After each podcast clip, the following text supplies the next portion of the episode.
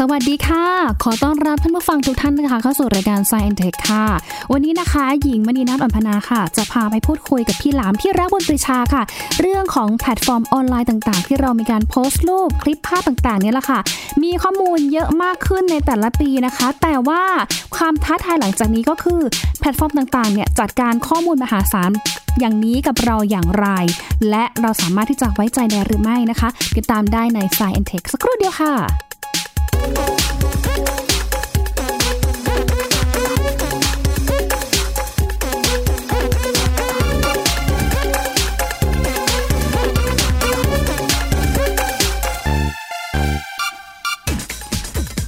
ถ้าใครนะคะเล่นโซเชียลมีเดียอย่าง Facebook นะคะ ก็ยังคงเห็นกันทุกวันค่ะ เพราะว่าในทุกๆวันนะคะ ถ้าผ่านเวลาเที่ยงคืนไปโซเชียลมีเดียนะคะ ก็มักจะแจ้งเตือน ใน feature วันนี้ในอดีตนะคะ ในแพลตฟอร์มต่างๆเนี่ยค่ะ ก็จะเด้งขึ้นมาเตือนความทรงจำของเรานะคะ แม้ว่าบางครั้งเองเนี่ยนะคะ ภาพบางภาพคลิปภาพบางคลิปภาพเนี่ยเราโพสต์ไปเมื่อประมาณแบบ 10 กว่าปีที่แล้ว หรือว่าแบบเกือบเกือบสิบปีหลายปีที่แล้ว จนบางครั้งเนี่ยเราลืมจำไม่ได้นะคะ สุดท้ายเนี่ยเขาก็เด้งกลับมาเพื่อเตือนความทรงจำของเราอยู่นะคะ แต่อีกด้านหนึ่งค่ะก็มีคำถามเหมือนกันว่าเอ๊ะคนก็เล่นโซเชียลมีเดียกันเยอะนะ แบบเป็นพันล้านบัญชี พันล้าน account แล้วก็มีข้อมูลมหาศาลแบบนี้ แต่ละเจ้าของแพลตฟอร์มเนี่ยนะคะเขาจะมีการจัดการกับข้อมูลแบบนี้อย่างไร และเราเองนะคะสามารถที่จะไว้ใจได้หรือไม่ค่ะ ที่จะฝากข้อมูลไว้บนแพลตฟอร์มเหล่านี้นะคะ ไปพูดคุยเพิ่มเติมค่ะกับทางผู้เชี่ยวชาญด้านเทคโนโลยีนะคะ พี่หลามจิ๊กโก๋ไอทีหรือว่าพี่หลามที่รักบุญปรีชาค่ะ สวัสดีค่ะ พี่หลามค่ะ สวัสดีครับคุณหญิง สวัสดีครับ คุณผู้ฟังครับ โอ้พี่หลามคะข้อมูลค่ะใน Facebook หรือโซเชียลมีเดียต่าง ๆ เนี่ยนะคะ เก็บข้อมูลเราไว้เป็นสิบกว่าปีนะคะ บางครั้งบางภาพเองเนี่ย อดีตยังอยู่ค่ะ กลับมาหลอนเราอีกรอบนึงใช้คำว่าหลอนเลยครับไม่แบบว่าแต่ก่อนไงคือแบบภาพยังไม่ได้ผ่านการโมไม่ได้ผ่านแอปกับมือถือสมัยก่อนนั่นเองกลับมาวนอีกรอบนึงเป็นคนโพสต์ข้อมูลเยอะเหมือนกันอย่างรูปคลิปภาพอะไรเงี้ยค่ะ อยากถามพี่หลามนิดนึงนะคะ ว่าข้อมูลเยอะมหาศาลแบบเนี้ยแต่ละแพลตฟอร์ม หรือว่าแบบผู้ให้บริการโซเชียลมีเดียแต่ละเจ้าเนี่ยเขามีวิธีการจัดการข้อมูลมหาศาลของผู้ใช้งาน ยังไงกันบ้างอะคะก็ถ้าถ้าเราลงไปศึกษาในวิธีการจัดเก็บข้อมูลของผู้ให้บริการเหล่านี้นะครับ อย่างในสมัยก่อนเนี่ย ถ้าเราถามว่าใครที่เก็บข้อมูลเยอะที่สุด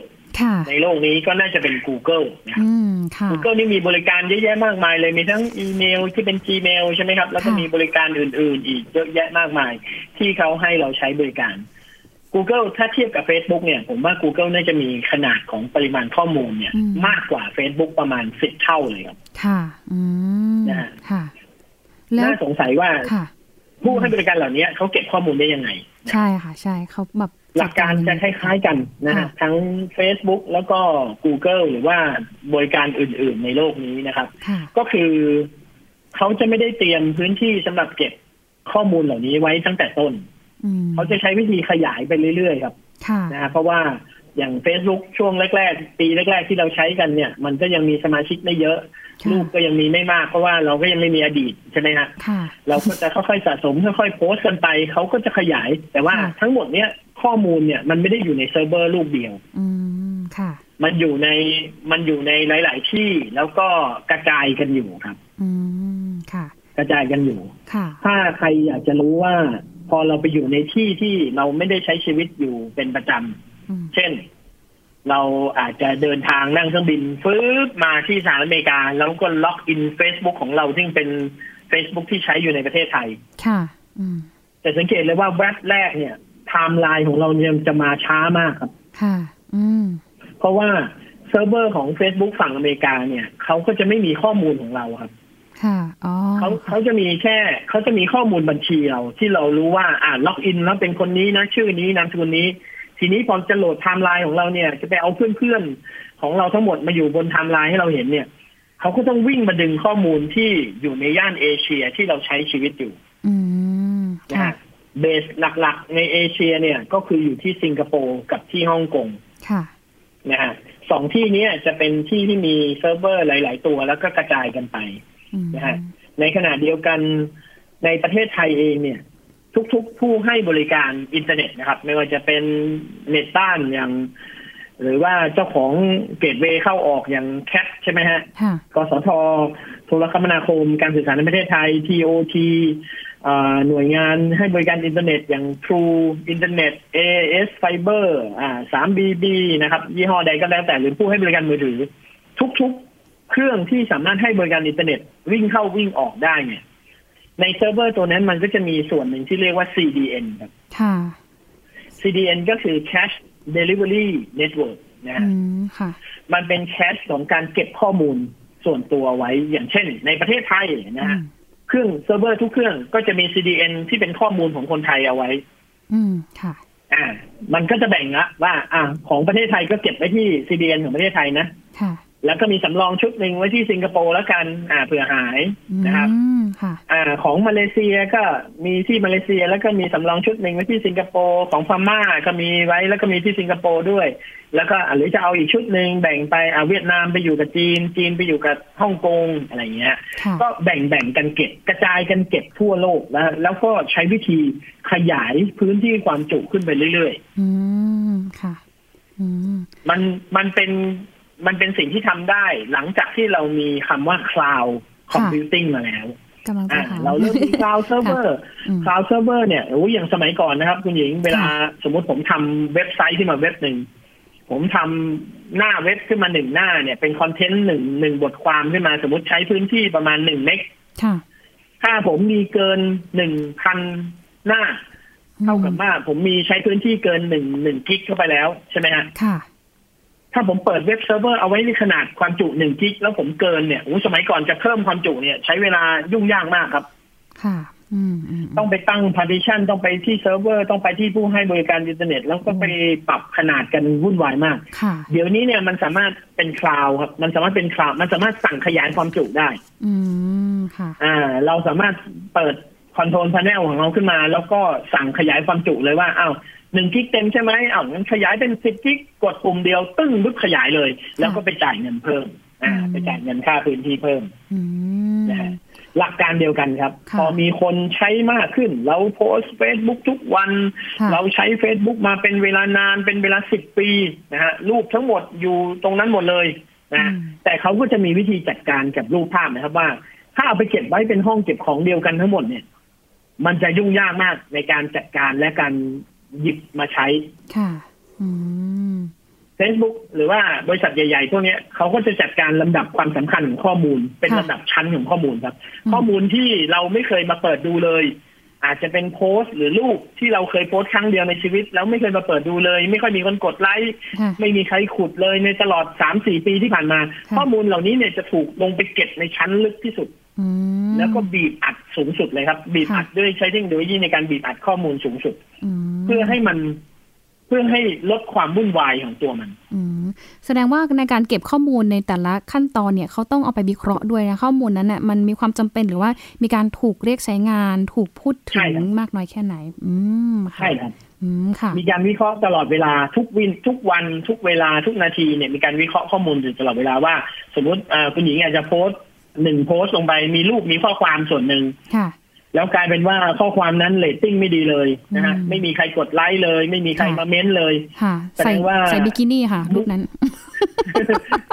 โอ้โหพูดเล่นค่ะพูดเล่นค่ะ ต่อค่ะขนาดใส่ชุดนั้นยังไม่มีใครเม้นอีก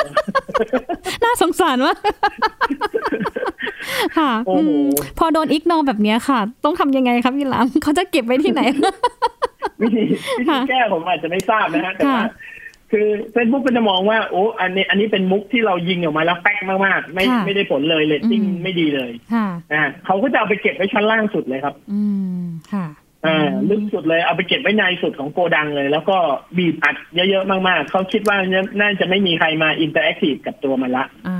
นะครับค่ะอืมแล้วก็อย่างที่คุณหญิงว่าเราจะเห็นค่ะวันนี้ในอดีตย้อนมาเนาะค่ะอืม เป็นแบบว่าเหตุการณ์ที่ระลึกเนี่ย คือ อันนี้ก็จะเป็นอัลกอริทึมหนึ่งของ AI ที่อยู่ใน Facebook Facebook เขาก็จะไปมองว่า อ่าวันนี้นะ เมื่อแปดปีที่แล้วมันตรงวันกันพอดีค่ะเป็นวันที่เราโพสต์รูปนี้ขึ้นมา แล้วเราก็วันนั้นอาจจะมีหลายโพสต์แหละแต่โพสต์เนี่ยเป็นโพสต์ที่โดดเด่นที่สุดของวันนั้น มันก็จะเอาทำมาเป็น วันย้อนอดีตขึ้นมาให้เราได้เห็นกันอีกครั้งหนึ่งอืมก็จะเด้งเป็นรูปแรกของหน้าแรกของอดีตในหลายปีที่ผ่านมาใช่ตรงกับวันเดียวกันใช่อ๋อซึ่งวิธีการเนี้ยก็เป็นเหมือนวิธีการถามซ้ำนะฮะค่ะถามซ้ำว่า ถ้าเราเอาอดีตชุดนี้ที่เคยเป็นอดีตที่ popular ค่ะมาเสนอคุณให้คุณโพสต์อีกครั้งหนึ่งคุณจะโพสต์ไหมอืมถ้าคุณหญิงเลือกที่จะไม่โพสต์ แสดงว่าเรื่องนี้ไม่ใช่เรื่องสำคัญละอืมในปัจจุบันค่ะอืมเอาย้ายย้ายลงไปเก็บในถังล่างสุดเลย ค่ะอ๋อเนี่ยทุกทุกการกระทำของเขามีความหมายหมดนะค่ะอืมอ่าคือเขาเอาวันนี้ในอดีตมาถามเราเนี่ยค่ะถ้าเราโพสต์แสดงว่าเรายังใช้ข้อมูลนั้นอยู่ค่ะแต่ถ้าเราไม่โพสต์หรือเราไม่สนใจไม่ทำอะไรเลย แสดงว่าข้อมูลนั้นอาจจะไม่ได้ใช้แล้วเอาไปเก็บลึกๆเลยอืมเอาไปบีบเอาไปย่อส่วน เอาไปทำอะไรให้มันเล็กที่สุด เพื่อที่จะจัดการข้อมูลให้มันจัดการได้ง่ายอยู่เสมออ๋ออันนี้เป็นส่วนบางของคนค่ะเชิญค่ะ บางคนอาจจะไม่เข้าใจไงบางคนบอกอู้ทำไมเฟซบุ๊กดีจังมันย้อนอดีตให้เราไม่ค่ะเขาถามซ้ำว่าคุณจะใช้รูปนี้อีกไหมถ้าอืมคุณไม่ใช้เขาจะได้เอาไปเก็บไกลๆเลย เห็นไหมมันต้องมีความหมายอะไรแอบแฝงอยู่นะคะแต่ถ้ามาใช้บ่อยถูกต้องมาโพสต์บ่อยเขาก็จะนำรูปหรือว่านำโพสต์เนี่ยไปต่อยอดโอ้วิเคราะห์พฤติกรรมใช่ของ user เขาด้วยใช่ไหมคะใช่รูปนี้จะต้องอยู่ใกล้ๆอยู่ในเซิร์ฟเวอร์ชั้นบนสุดเลยเพราะว่าเดี๋ยวเราก็เรียกใช้อีกเดี๋ยวเราก็เรียกใช้อีกอืนะม โชคดีมากเลยนะคะ เนี่ยที่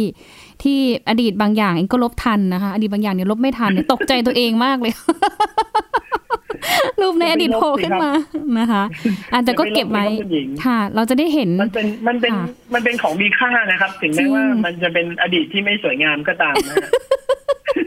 สิ่งที่ผ่านมาแล้วสวยงามเสมอนะคะพี่ลาใช่ มันเป็นเรื่องราวในอดีตซึ่งสำคัญค่ะหมดแหละ ไม่ว่าจะรูปนั้นค่ะ ดูดีแค่ไหนก็ตามเลยผมว่าค่ะโอ้ยน่าเก็บไว้อย่าไปลบกับค่ะไม่ลบค่ะไม่ลบเก็บไว้ดูดูคนเดียวก็ได้อะไรอย่างเงี้ยค่ะอะอันนี้เป็นส่วนของการโพสต์นะคะ แต่ว่าถ้าเป็นส่วนของการสนทนาการแชท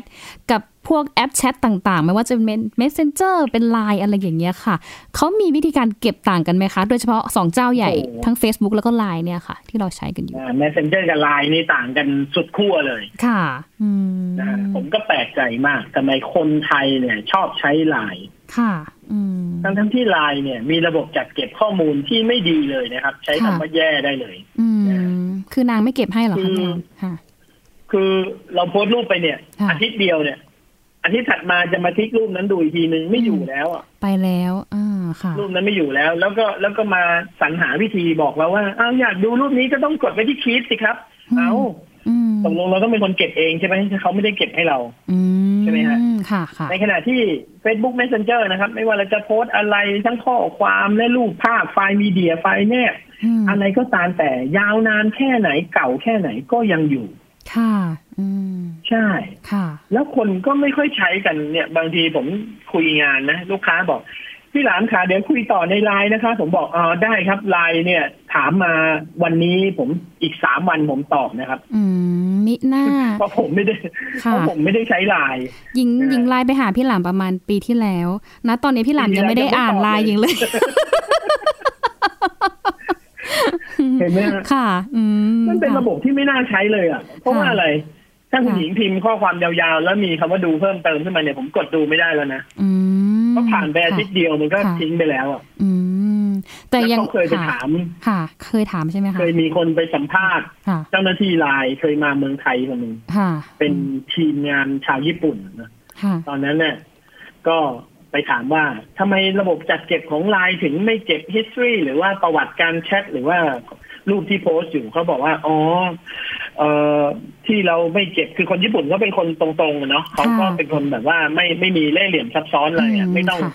ไม่ต้องมาหลอกกันเนี่ยค่ะเขาก็บอกว่าที่เราจัดเก็บไม่ได้ เพราะว่าเราไม่มีที่จัดเก็บครับ อืมค่ะเราก็เลยคิดว่า แล้วเราก็ไม่อยากจะมานั่งเป็นภาระรับผิดชอบว่าอืมอืมถ้าเก็บแล้ว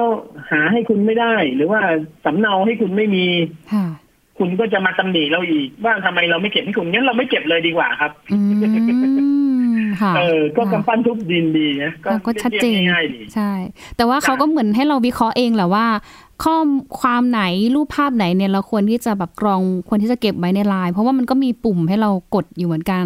เพราะว่าอย่างอย่างหญิงเองนะเป็นนักข่าวอะไรอย่างเงี้ยค่ะ บางทีเนี่ย คือก็ไม่อยากแอด Facebook กับคนที่เพิ่งจะรู้จักกันอย่างแหล่งข่าวหรือว่าคนที่เราไปสัมภาษณ์อะไรอย่างเงี้ยค่ะ คือไม่ถนัดที่ไม่สะดวกที่ให้ส่งทาง Facebook ก็เลยจะขอ add LINE เพราะอย่างน้อยแค่แค่เห็นหน้ากันในตอนแชทแอปพลิเคชัน ไม่ได้เห็นโปรไฟล์อย่างอื่นอะไรเงี้ยค่ะ ก็จะ add LINE กันก่อน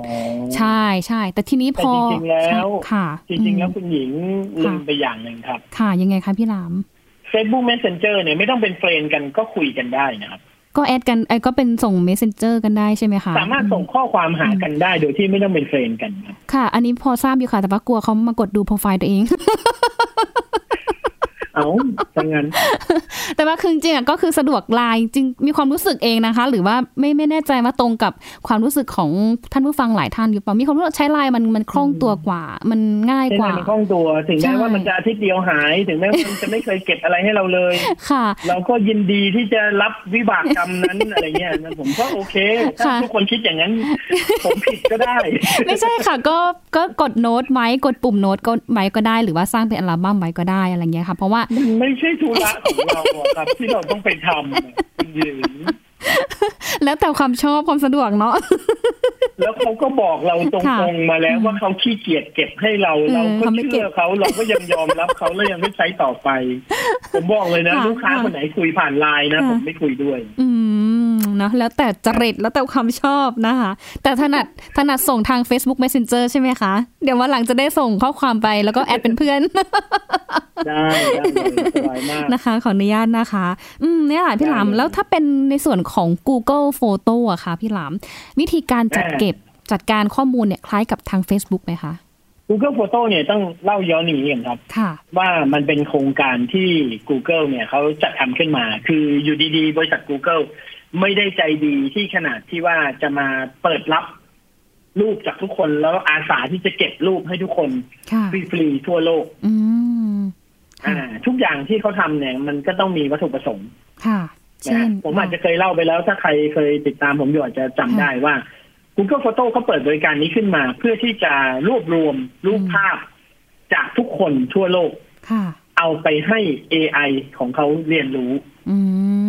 ม ค่ะ อ่า คือเขาจะเอาไปสอน AI เขาครับว่า สมมติเราโพสต์รูปเราขี่จักรยาน จอดอยู่หน้าวัดอะไรอย่างเงี้ย ใช่ไหมฮะค่ะเขาก็จะแบบว่าอะอันนี้คือประเทศไทยนะค่ะมีวัดอยู่ข้างหลัง มีอืมคนไทยเป็นผู้ชายหนึ่งคน แล้วก็ยืนอยู่บน พาหนะชนิดหนึ่งซึ่งเป็นจักรยาน AI มันก็จะเรียนรู้สิ่งเหล่านี้แล้วก็จะจดจำแล้วมันต้องการข้อมูลแบบเนี้ยเป็นจำนวนมาก ๆ เพื่อที่จะเอามาเปรียบเทียบ แล้วก็ใส่รายละเอียดเข้าไปเพิ่มขึ้นเรื่อยอืมคือต้องแลกกับสิ่งนี้ เพื่อที่จะให้เขาเอาใช่รูปเราไปลงใน AI อ่าใช่ไปสอน Google ก็ AI ถึงค่ะๆเขาถึงเปิดออกมาแล้วก็บอกว่า เชิญอัพรูปได้เลยครับฟรีแล้วให้พื้นที่ไม่จำกัด เพื่อที่อยากจะได้รูปจากคนเยอะอืมค่ะๆนะฮะ ตอนนี้ยังถ้าเปิดใครให้ไม่ฟรีเข้าใจแล้วอะค่ะ ตอนนี้ตอนนี้ยังฟรีอยู่ ตอนนี้ยังฟรีเขาจะเขาจะเลิกฟรีหนึ่งมิถุนายนปีหน้าอืนะมค่ะก็คือใครไม่เข้าใจตรงนี้เนี่ย พอพอรู้เหตุผลวัตถุประสงค์ที่แท้จริงปุ๊บเนี่ย บางคนก็อาจจะโกรธขึ้นทันที อุ้ยหลอกเอารูปเรานี่ เอารูปเราไปทำอะไรก็ไม่รู้นะฮะค่ะซึ่งอืมก็ต้องบอกก่อนว่าเขาเขียนวัตถุประสงค์ไว้ชัดเจนนะฮะค่ะใน description ของ Google Photo อืมเราเนี่ยเป็น next generation ค่ะ กด next อย่างเดียวไม่เคยอ่านเลย user ไม่ใช่คนรุ่นใหม่ไม่เคยอ่านเลยค่ะใช่เป็นเจเนอเรชันที่กดแต่ next อย่างเดียว ใช่ค่ะอืมเราเนี่ยเป็น next generation ของแท้เลยคนไทยเนี่ย ค่ะ อืมมีอะไรก็กด next อย่างเดียวมีอะไรก็กดสกิปอย่างเดียวค่ะอืมะอ่านก่อนนิดนึงเนาะครบถ้วนเลย ไม่เคยอ่านเลยอืมนะค่ะฮะอืมบางทีบางเจ้าเนี่ยเขาเขียนไว้เลยนะเราจะเอาข้อมูลคุณไปขายนะค่ะ next อืม เราจะเอาข้อมูลคุณไปแจกจ่ายที่คนอื่นนะ Next yes แหมใจเร็วด่วนได้ จะทำอะไรก็จะทำจะเอาเร็วๆ จะไม่ศึกษาจะไม่ข้อมูลจะไม่ดู แล้วพอมารู้ว่าเขาเอาไปทำอะไรก็มาโกรธเขาอืมทั้งนั้นที่ค่ะตัวเองเป็นคนยอมรับแล้วแท้อืมไม่แต่บริการบางอย่างก็ใช่ไหมก็แบบมันก็จริง ๆ นะพี่หลามคือแบบบางแอปอย่างเงี้ยโหลดมา บางแอปมันก็จะขึ้นเด้งขึ้นมาว่าขอใช้รูปเพื่อแบบ ประโยชน์ของทางแอป อันนี้ขึ้นนะขอเข้าอัลบั้มอย่างเงี้ยค่ะ คือถ้าเราแบบไม่ยอมให้เขาเข้าถึงเนี่ยเราก็ไม่สามารถใช้แอปเขาได้อะไรอย่างเงี้ยค่ะ ก็เลยจำใจต้องแบบกด yes กด next ไปใช้คำว่าจำใจ คือจริงๆนะคะแบบว่ามีความรู้สึกว่าว่าแบบแอปปากแอปเนี่ยเอ๊ะเขาทำไมต้องมาเข้าถึงไมโครโฟนเราทำไมต้องมาเข้าถึงรูปเราบ่อยจังอะไรเงี้ยคือ ซึ่งบางครั้งเราก็แบบนอย อืมนั่นแหละแต่แต่สุดท้ายอะผมผมก็อยากจะบอกคนที่โกรธอะค่ะว่า การที่เครื่องคอมพิวเตอร์ AI ของ Google นะครับอืมเขาได้เห็นรูปส่วนตัวคุณเนี่ย ที่คุณค่ะโพสต์ขึ้นไปเนี่ยค่ะไอ้เครื่องคอมพิวเตอร์ตัวนั้นเนี่ยมันไม่เอารูปคุณไปนินทาคุณแน่นอนอืมมันเพมีราะว่าเครื่องคอมพิวเตอร์มันมันมันคุยกับเครื่อง AI ที่อยู่ข้างๆไม่ได้อะอืม มันก็จะดูแค่ของมันไว้อืมไว้คนนี้ขี่จักรยานล้ออมล้อเบี้ยวด้วยอะไรอย่างนี้เหรออืมมันจะไปนั่งเมาส์อะไรอย่างนี้เหรอ ไม่หรอกมั้งอืมมันก็ไปวิเคราะห์แค่ในตัวของมันเองใช่ไหมคะถูกครับเข้าไปเรียนรู้แล้วเขาก็ไม่ได้ไปแสวงผลประโยชน์ใด ๆ เพราะฉะนั้นการที่เขาให้ฟรีเนี่ยค่ะมันก็เป็นผลประโยชน์ต่างตอบแทนกันอยู่แล้วไงอืมแล้วถึงค่ะวันหนึ่งที่เขาออกมาประกาศว่าเขาไม่ให้ฟรีแล้ว ผมค่ะก็เข้าใจทันทีเลยว่า อ๋อ พอเห็นข่าว Google Photo บอกไม่ฟรีแล้วนะ ผมก็ค่ะบอกว่า อ๋อ ได้รูปไปพอแล้วใช่ไหมแต่ละครั้งเหมือนกันเลยว่า AI เธอเก่งแล้วใช่ไหมเธอถึงไม่ต้องการรูปพวกฉันอะไรอย่างงี้ ใช่ AI นี่เรียนจบแล้ว ในค่ะวิชาการดูรูปนะฮะอืมเรียนจบแล้วค่ะนะฮะก็ไม่ต้องการแล้วทีนี้ใครอยากจะเก็บคือ คือเขาก็แฟร์นะเขาก็ค่ะบอกว่า เขาไม่ฟรีเนี่ย เฉพาะรูปถัดไปหลังจากวันที่หนึ่งมิถุนายนอืมต้องจ่ายตังค์แล้วที่เราจะเก็บเพิ่มค่ะแต่รูปเก่าๆยังเก็บให้ฟรีอยู่นะ ไม่ต้องเอาออกด้วยไม่ย้ายหนีไปไหนไม่ลบทิ้งด้วย ค่ะอ่าก็ยังเหลือเวลาเขาอยู่ก็ยังแฟร์นะค่ะเขาก็ยังแฟร์เราก็ยังได้เปรียบเขาอยู่ เพราะฉะนั้นคนที่จะไปบ่นจะไปว่า Google เนี่ย ขอให้รู้ไว้เลยว่าคุณยังเอาเปรียบเขาอยู่ครับ อืมค่ะอ่าต้องต้องอ่าน ทำความเข้าใจกันก่อนเนาะเงื่อนไขของการให้รูปนะว่ารูปจะเป็นไงนะใช่อะไรอย่างเงี้ยค่ะ อ่าแล้วมันมีเคสแบบรูปไปเก็บไว้คลาวด์ฝากไว้ในแพลตฟอร์ม สักอย่างหนึ่งแล้วมันหลุดออกมา เคยมีไหมคะพี่หลาม ส่วนใหญ่ไม่ค่อยมีถ้าเป็นบริการของบริษัทใหญ่ค่ะอืมๆอย่างเช่น Microsoft OneDrive Google Drive นะฮะหรือว่า Dropbox อ่าบริการ Box.net นะฮะพวกนี้เนี่ยโอ้โหบริษัทเขาระดับโลกครับอืม แล้วเขามีระบบป้องกันข้อมูลเขาหนาแน่นมากๆนะฮะอืมค่ะถ้าเก็บถ้าเก็บแล้วรั่วไหลเนี่ย น่าจะโดนฟ้องแบบเละเทะครับ อืมค่ะนะฮะคือไม่แน่ใจว่ามันมีข่าวนะคะ ประมาณแบบสามสี่ปีที่แล้วค่ะ ที่มีมีดาราฝรั่งใช่ค่ะ เขาเอารูปพวกเนี้ยเขาไปเก็บไว้ในคลาวด์ในแพลตฟอร์ม บางเจ้าแล้วเปล่าว่าหลุดออกมาอะไรอย่างเงี้ยค่ะ อันนี้มันมันเกิดขึ้นจากอะไร พอจะจำคดีนี้ได้ไหมคะจำเคสนี้ได้มันไหมคะผมจำไม่ได้ ต้องต้องต้องรู้ชื่อบริการอืม แล้วเดี๋ยวเราจะไปสืบค้นข้อมูลว่าค่ะต้องไปดูจริง ๆ ว่าสาเหตุที่มันหลุดมันหลุดจากคลาวด์หรือเปล่า เพราะว่าอย่าลืมว่าค่ะนอกจากที่คลาวด์มีรูปนั้น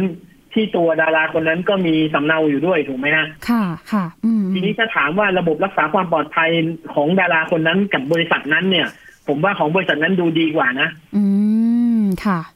ใช่ไหมฮะ เกิดค่ะมีใครสักคนหนึ่งเนี่ย เป็นแบบว่าพวกโรคจิตคลั่งดารา แวบเข้าไปในบ้านไปเจอคอมพิวเตอร์เปิดไว้ค่ะเปิดหน้าจอมาไม่ได้ล็อกรหัสด้วย ก็สามารถเข้าไปดูในไฟล์ document ทั้งหมดได้ไปดูรูปได้อืมอาจจะก๊อปปี้ใส่ thumb drive ออกมาค่ะนั่นน่ะ ง่ายกว่าที่จะไปขโมยจากคลาวด์อีกอืมค่ะใช่ไหมฮะค่ะเราต้องไปถึงต้องไปดูว่า การหลุดของภาพนั้นหรือการอะไรเงี้ยมันมันหลุดด้วยสาเหตุใด ๆ ที่แท้จริงหรือเปล่า อืม คือหญิงหญิงแล้วจำถ้าถามว่าค่ะหลุดจากบริการแบบนี้นะ ถ้าเป็นค่ะบริการที่แบบว่ามีชื่อเสียงมีบริษัทใหญ่โตนะค่ะผมว่ายากมาก อืมเพราะว่าถ้าเพราะตาคุมณหญิงข่ารู้วค่ะคุณหญิงรู้ไหมครับว่าเวลาเขาเก็บข้อมูลนะฮะค่ะรูปเนี่ยเขาไม่ได้เก็บเป็นรูปนะครับ ค่ะอืมอืม เขาเก็บเป็นข้อมูลที่เข้ารหัสไว้ เพราะฉะนั้นอ๋อเวลาเราค่ะเปิดฝาเก๊ะของคลาวนี้ขึ้นไปเนี่ย เราค่ะเปิดโกดังคลาวนี้เปิดออกมาเนี่ย เราเห็นแต่ตัวเลขเต็มไปหมดเลยอ่าเราไม่รู้นะว่าอันไหนรูป เราไม่รู้ว่าอันไหนเอกสารแล้วเราไม่รู้ว่าอันไหนแปลว่าอะไรอ๋อแล้วต่อค่ะให้เราเอาไปได้เนี่ย เราก็ถอดรหัสให้มันกลับมาเป็นไฟล์ต้นฉบับไม่ได้นะอืม เออมันก็มีแบบขั้นตอนล็อกไว้หลายอย่างเนาะป้องกันไม่ให้ใช่คนเอามา อืมเพราะว่าพูดถึงเรื่องเข้ารหัสเนี่ยค่ะพูดถึงเรื่องเข้ารหัสค่ะผมอยากจะบอกคนที่ชอบใช้ไลน์อีกสักเรื่องหนึ่งได้ไหมฮะได้เลยค่ะเชิญเลยค่ะพี่หลาม บริการทุกบริการในโลกนี้เข้ารหัสข้อมูลหมดนะครับ ไม่ว่าจะเป็น Facebook Messenger หรือแอปแชท WhatsApp ค่ะเทเลแกรมอะไรทั้งหมดเลยค่ะอืมเข้ารหัสหมดเลย มีอยู่บริการเดียวในโลกนี้คือไลน์ครับ ที่ไม่เข้ารหัสเลยครับ อืม รูค่ะปคุณนี่เก็บเป็นรูปเลยฮะค่ะถ้าเปิดเข้าไปในกระเป๋าไลน์ได้เนี่ย เห็นเป็นค่ะรูปเลยครับ อ๋อข้อความคุณก็คุณไปดราม่ากับใครมา คุณไปเผยความลับใครมาเนี่ยค่ะมาเป็นตัวหนังสือเลยอะค่ะ อื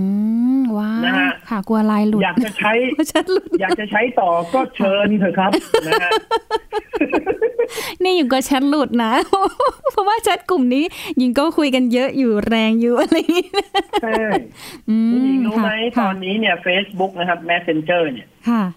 มีระบบหนึ่งที่ชื่อเออผมจำชื่อไม่ได้ มีระบบว่า ถ้าเราแชทกับใครอยู่ แล้วคนคนนั้นแคปหน้าจอ ค่ะ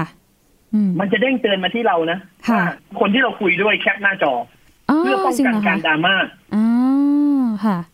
อืม เนี่ยพยากำลังไลน์ไม่มีนะครับกำลังไน์แคไม่ปมีหน้าจออยู่เนี่ยอืมไลคือเขาน์นี่เตือนตัวเหรอดราคะม่าเลยนะฮะอืมไลน์นี่ตัวดราม่าเลย แล้วค่ะคุณไม่เข้ารหัสข้อมูลอีกขโมยข้อมูลกันได้